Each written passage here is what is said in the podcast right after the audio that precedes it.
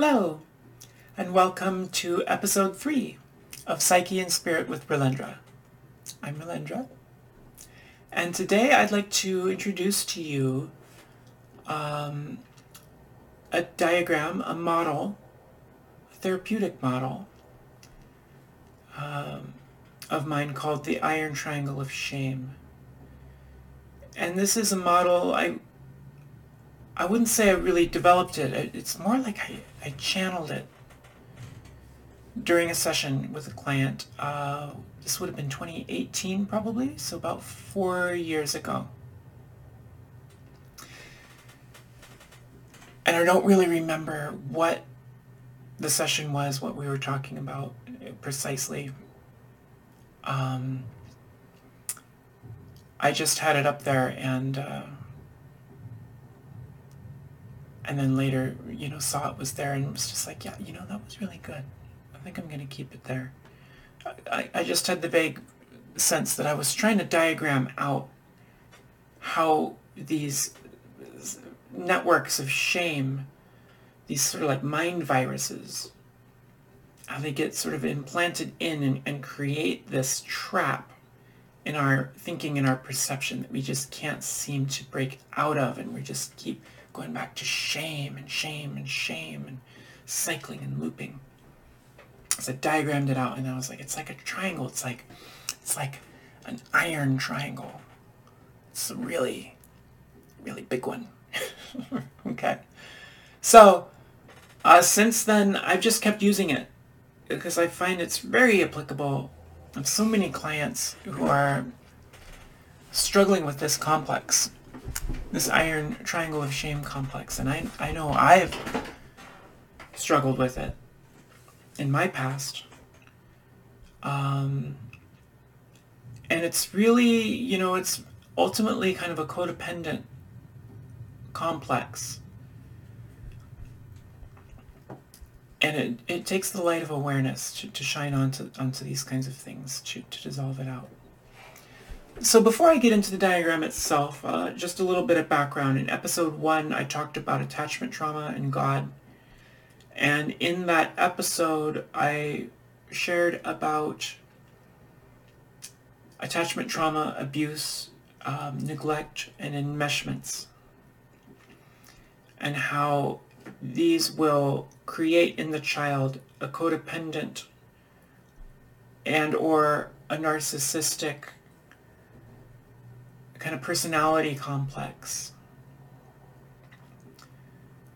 due to this fractured sense of self and this shame, this shame that's in there, this, this lack of worth, this lack of a sense of worth. And just to follow up on, on enmeshments, because I realized I didn't really fully explain what I meant by the term in episode one, but an enmeshment is, it's not just when two people are kind of like merged. You know, that's the most obvious version of an enmeshment. And they're confused about like, where are you? Where, where do you end and where do I begin? That's ultimately what an enmeshment is. But I use the term broadly and, and even to describe things like neglect, right? And you may wonder, how can neglect be an enmeshment? In the case of neglect, right, like here's the neglected one over here, just kind of being neglected, and then the neglector, the parent, let's say, is off in this direction, doing, you know, having fun, partying, like whatever it is they're doing, um, mired in their addictions, and then this one's being neglected. So how's that an enmeshment? Well, well, this is how. And to start with, I'll just kind of frame like what it would be like in a functional family system where the parents aren't in arrested development, stuck in narcissistic and codependent processes captured by their addictions and their trauma, captured in dissociations, children themselves ultimately, in adult bodies having children. When that's not the case, and we've got a healthy family system, the child's going to come in as a blessing for the parents. And the parents are going to have the attitude of, I am so blessed and so grateful that you are my child. Out of every single chance and possibility in this universe, in all of creation, the one and only you has blessed me with your birth. And I'm so honored to be your parent and to help guide you into this world with all the love and support that you deserve. And I just have this wish for you to really be free and really be yourself and become as much yourself as possible in all your authenticity to feel good about being. I want you to feel as good about being you as I feel good that you're here with me. So a child that comes into that context is not going to develop a codependent or a narcissistic identity complex. They're going to feel honored and cherished, but they're also going to have a healthy, secure attachment with the parents. And rather than being caught up in some sort of narcissism where they're like spoiled or put on some sort of strange pedestal or, or something like that that can create a certain kind of narcissistic complex. There's other ones that can come just through like straight up hardcore abuse. But no, through that kind of cherishing, there's no enmeshment.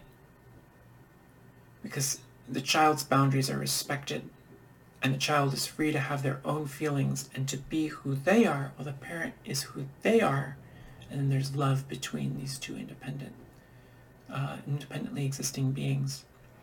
But there's also an appropriate family relationship of the parents taking care of the needs of the child. In a dysfunctional family system, the child is in the position of taking care of the parents' needs. And that's the enmeshment. So even in the case of neglect, the child's being neglected and I don't just mean like physically neglected, like you didn't get enough food. I mean emotionally, psychologically neglected. The child's like treated like you don't exist, your needs don't matter, you don't have needs, I don't even see you. Or it could be gaslighting. It could be the child is there and is like, I like baseball. And then the parent says like, oh, you don't like baseball you like Barbie dolls. And the child says, I, I think I like baseball. Barbie dolls are okay. And the parent's like, yeah, you really like Barbie dolls. And you don't like baseball. And here's a Barbie doll that I got you for Christmas. And the child's like, oh, Yeah, I, I, I like Barbie dolls. Yeah, that's right. And then the parent's like, you've always liked Barbie dolls. You've always been that kind of kid. You've always loved your Barbie dolls. When you grow up, you're going to work in a beauty parlor and do hair and nails because that's the kind of person you are. And the child says, oh, well, I, I wanted to do sports. I wanted to, I want to do sports. I like sports. The parents like, you don't like sports. I'm so glad that you don't like sports, because if I had a kid that likes sports, I'd be really sad. Um, but I'm so happy that, that you like Barbie dolls and makeup and beauty. Right? So that's another form of ne- emotional neglect. Ultimately, is through gaslighting, is projecting an identity onto the child that is not accurate to the child and getting the child to doubt their own sense of who they are, what they like, what they're all about. They no longer trust their feelings. They're looking externally to receive information about who they are. And that's the enmeshment, right? They're neglected entirely. And the parents are just doing their own thing. And then here's this kid just sort of like sitting in the corner, banging their head against the wall, you know, like watching Pixar movies on the tablet or some whatever it is that people stick in front of kids' faces today if they want to ignore them. Um, well, that becomes an enmeshment as well, because the child is serving the function of fulfilling the parent's emotional need. And in this case, the need is for the child not to exist. The parent would feel better if the child didn't speak up, didn't have problems, wasn't a bother, and just disappeared. And this kind of message can be more damaging even than active physical abuse and in some ways can be more damaging, you know, depending on how much of this you get than even sexual abuse, right? It's it's like you're telling the child you are nothing. You are nothing. And that brings us to the iron triangle of shame. So I'm going to pull this up here. And let's take a look at this diagram. So the iron triangle of shame is, is this one here on the bottom. That's where we're going to start. So I just left off previously with this idea of like you are nothing, right? What does it mean to be nothing? It means you have no worth. You have no worth now, it could be the message is you're nothing and you have no worth because you don't even exist. But you could also get the message that you're a burden, you're selfish, you put your parents out. They do so much for you. They go out and break their back the 9 to 5 job in order to buy you, you know, cupcakes and Froot Loops and um, and video games. And you're just this grasping, selfish child that just takes and takes and takes and takes and takes and takes. And it's such a burden. But they're so noble and sacrificial. They're such good martyrs that they do it for you anyway. But maybe maybe if you were worth something, if you were a good person, right? Maybe you'd want to pay him back. Maybe you'd want to make it up to them. So here comes the shame complex. It has to do with this worth complex. And you've got to be good. You've got to be good. How am I going to be good? How am I going to get worth? Right?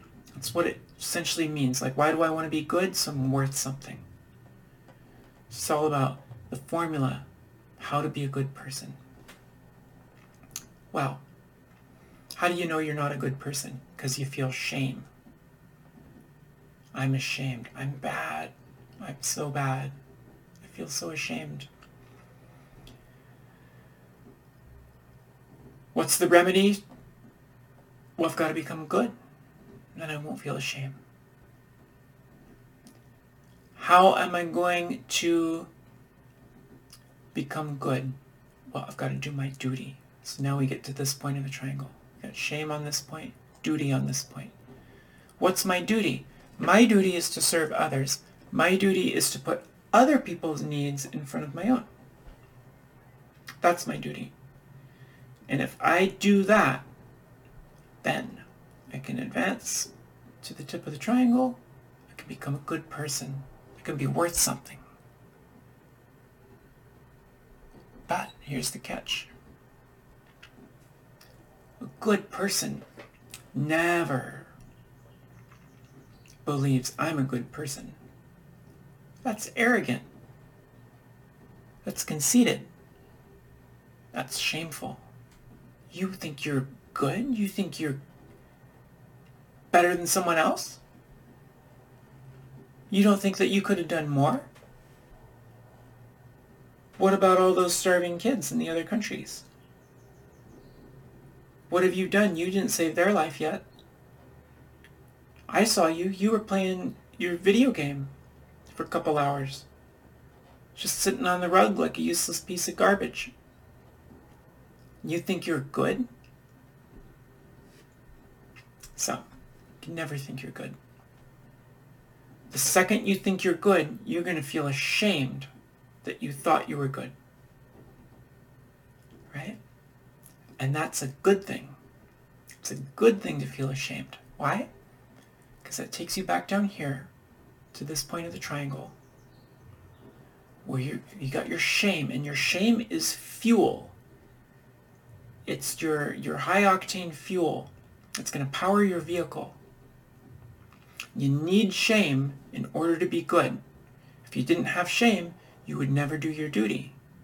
Why wouldn't you do your duty? Because you're fundamentally a selfish greedy person. That's who you are and we've got like a whole ideology that basically says that's what people are we are selfish greedy pleasure monsters who are just in it for ourselves. And we would never do anything good if we weren't going to get something out of it or if we weren't motivated by shame, by trying to escape shame. So, a good person's got plenty of shame, an endless supply of shame, so they can keep doing their duty, they can keep sacrificing for others, they can keep attuning to the needs of others, putting their own needs aside, and then leaning in the direction of worth. But you know, you can get up here and then you you get back down to shame. So you're going to just sort of stay in this cycle like this. Um, and I'm recognizing I've got this pointer here. So yeah, here's the shame, the duty, the worth, right? So you're going to be in this cycle where you keep trying to get up to worth and you keep getting sent down to shame again. And it goes on like this. Now,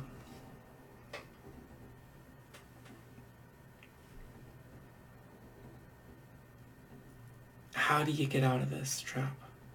This is an iron triangle. You can't break just one of the links. Remember, you're up here at worth trying to say like, well, I'm good. What does that do? Activates the shame. Only conceited, arrogant people think that they're good. Let's get some healthy shame back into you. You can't cut out the shame. Suppose you tried to just cut out the shame. I'm just not going to feel shame. Well, when you, you're going to do your duty? When you're not feeling the shame? Well, you're going to get shamed if you don't do your duty that shame will find a way back. It, it's, it's there. It's been encoded into your body as trauma from the enmeshment woundings and the emotional neglect and the abuse.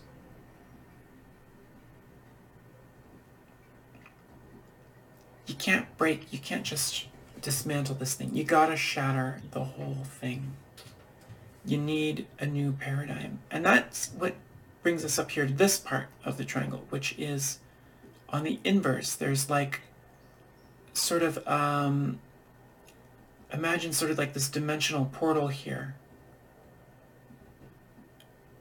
that separates the two triangles. Up here we have the living triangle of love versus the iron triangle of shame. And in this sort of negative world, you're living in the negative world of the iron shame triangle, this line here, this invisible line, is um, it's the ceiling. Having worth, being worth something, is this unapproachable ceiling that you can really never get to. But flip to the light world, to the world of love, you're in the living triangle of love. That same line is the floor.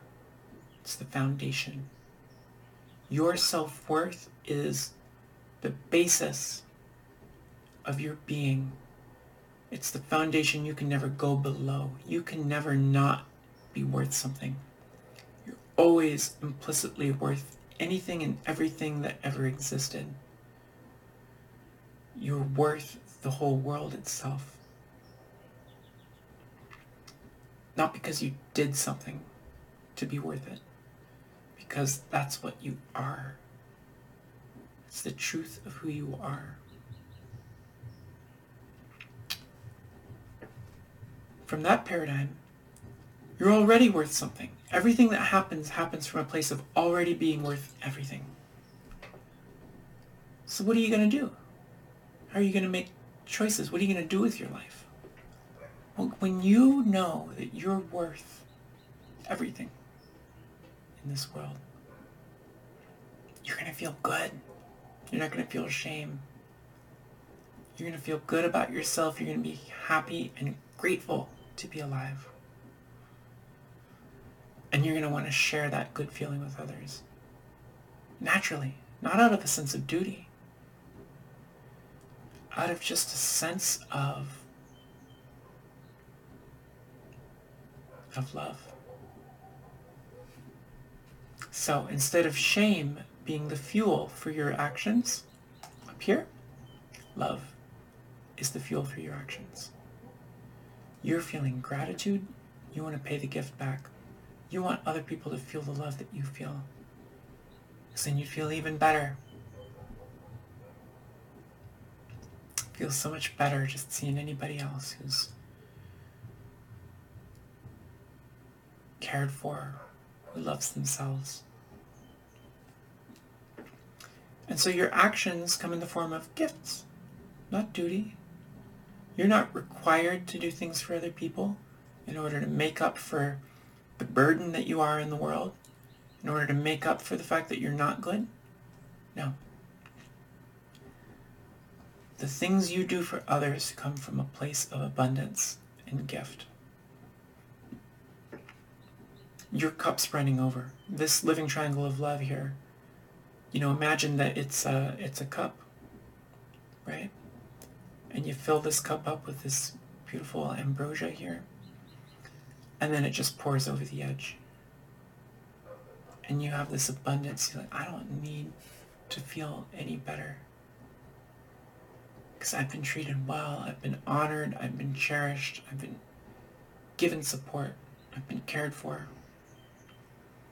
And I've just got this love that's pouring over and I want to share it. So it just pours over. That's the living triangle of love. That's the model to replace this iron triangle of shame model. And,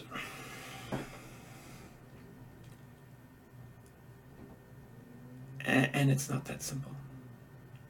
Right? You can't just get this knowledge of what the model is and then have that change the trauma that's in your body and the way you feel. So what you got to do is you got to be building the new model. You've got to be building the narrative. Create a little space for the part of you that knows this is the truth. That knows somehow, deep down, yeah, of course I'm worth something. I think of other people, I think they're worth something. Why would I be different? Can't think of an answer why I shouldn't be different. Can't think of like why I wouldn't be worth something, but that tree over there is.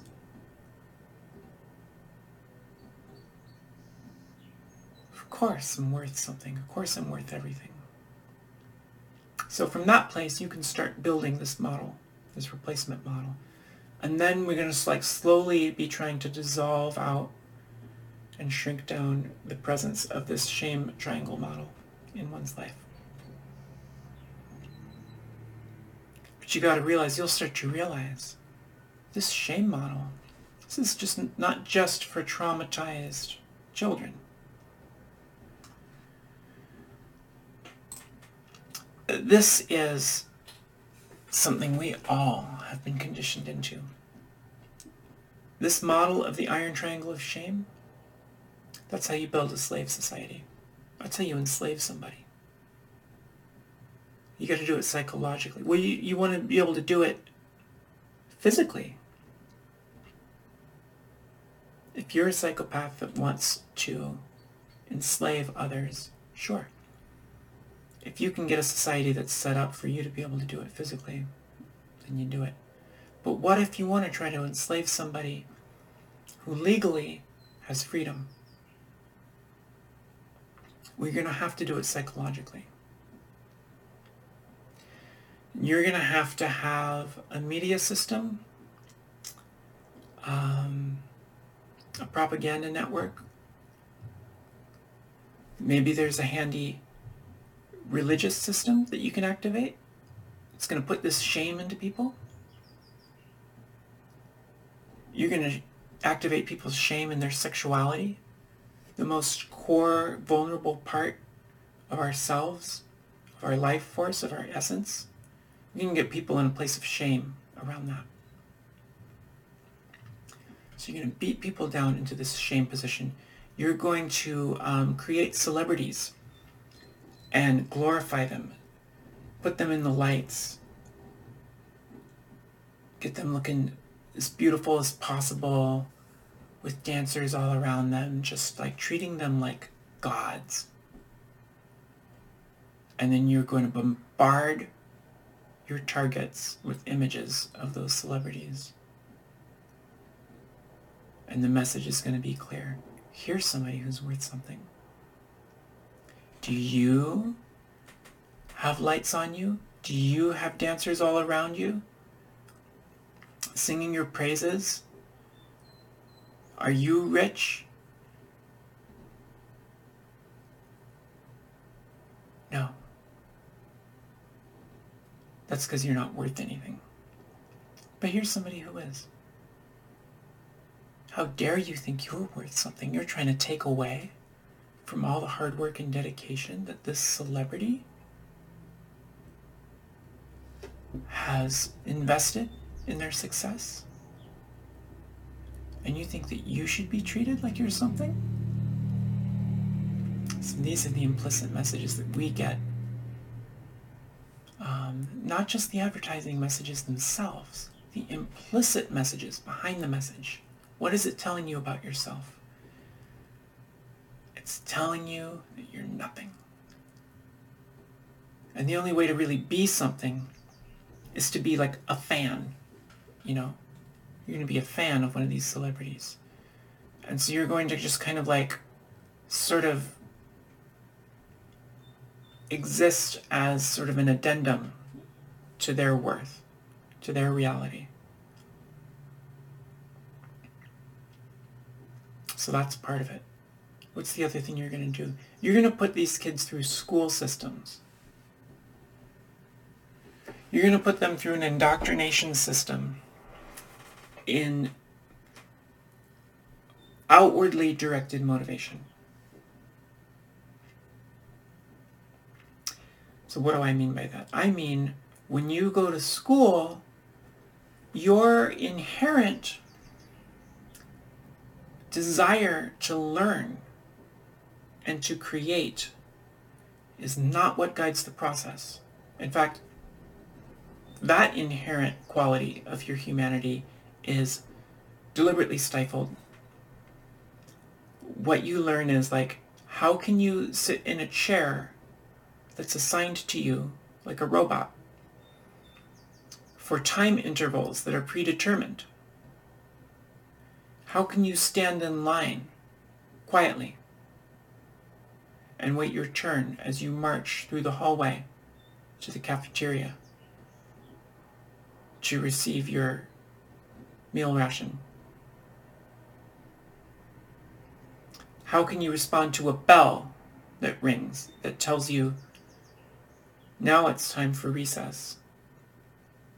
It's like being in prison. You get and then you get like to go out on the grounds for a little bit. Why do they let you do that?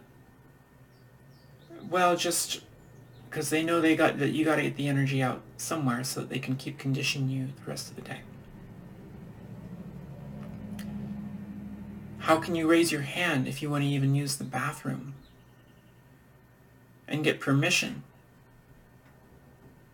And if you don't get permission, well, you're just going to have to hold it you're going to have to suffer through the pain of needing to urinate or defecate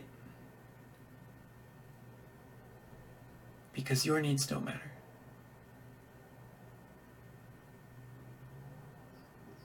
So these are the primary lessons that we learn at school. How to obey, how to mold ourselves to the designs of a machine, to the rhythms of a machine. The other thing that we learn is how to be motivated not by our own desires and our own callings and passions and um, gifts. Instead, we're going to be motivated by an external system of reward and punishment. So up here on the top is going to be the people that hold the power. That's society the corporations, the government, the institutions. They hold all the wealth and the power and the opportunities. And they sit on it like a dragon on a pile of gold. And if you want any gold, if, and you're going to need gold because you're not going to be allowed to eat if you don't get some, that's how little your needs matter. You are not allowed to eat or have a home unless you can pay for it. You've got to earn the right to be alive. And who do you get to earn that right from? From the dragon. From the dragon on the pile of gold. Who's got jobs. And they're going to be sitting there thinking like, you think you have the right to exist? You think that you have the right to have the privilege of selling your life to me for 40 hours a week for some scraps of money so that you can pay for rent and food and like some mind-numbing entertainment and some drugs. You think you deserve that? You who are nothing? Well, you're going to have to prove it to me. Let's see your resume. Let's see your references. You're gonna, let's do an interview. You know, there's 40 people lining up for the opportunity to sling coffee at Starbucks right now. And you think that you should be allowed to sell your time and your body to Starbucks Corporation? Wow. How'd you get so arrogant? right? So this is the message that we get. But maybe you actually want to have a nice job where you actually get paid a living wage or even get paid enough to save money. Maybe you can even have your own house. Well, you're going to have to get a really good job for that. How are you going to get that? Well, you go to school and you get A's. That's how you do it. You got to keep getting A's. You got to get into the right schools. How do you get the A? You've got to attune yourself to the authority and determine what does the authority want from me. They want me to write an essay. What do they want me to write in the essay? I'll write anything. They want me to do this multiple choice exam. I just got to get those bubbles. I got to get them bubbles. I got to memorize. They want me to memorize facts and memorize them. I'm not going to memorize things I'm interested in to help me understand the world. The only reason I'm doing this is to get the A. And if I am motivated by getting this A that is bestowed upon me by the authority, then later the authority will reward me with a better job and a higher wage and more social status. And that's how I'm going to navigate life. And so you can see how this plays right in, right in here to the social, uh, the iron triangle of shame. You're going to be continually in a place of shame, trying to do your duty for the system to become worth something. And the system is going to distribute to you the bounty that you rely upon for your life. And you're never going to be in a place of abundance where you're overflowing with love and gift. Bringing your medicine, your healing medicine to others. That's never going to happen to you. Not in that system. In that system, you've internalized the sense of like, I'm a slave. My needs don't matter. The needs of the system matter. I need to serve the system. And it's just like any narcissistic, codependent relationship. You, the worker bee, the slave of the economic social system, are the codependent with no sense of self-worth, terror of being abandoned, terror of being rejected, terror of being alone. And then you find you're a narcissist. You're like, all I know how to do, all I know how to do is, is to find out what other people want and give it to them. So, so what's the best person to find is a narcissist. They're all about like what they want. And they're looking for someone just like you to give it to them. And on this macro level, that narcissist is the state, it's the corporation, it's the billionaire, it's the institution. You attune yourself to what that thing needs. And then you work your tail off provide it. So, that's in a nutshell uh, the iron triangle shame model. And it starts, everything starts with awareness. Start with awareness and say, oh, oh, I see how this process has been alive in my life.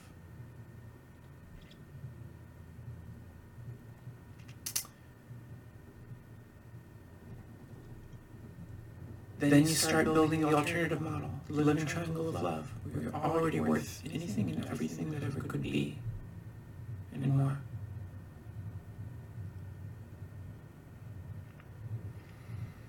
And then you do your trauma work and start confronting the trauma system that keeps that shame and those shame narratives encoded in your psyche. But that is the subject of, well, not just one other episode, but several episodes to discuss that process. Well, I'll leave it here for now. Thanks for being with me. I'm Relendra and I'm signing out.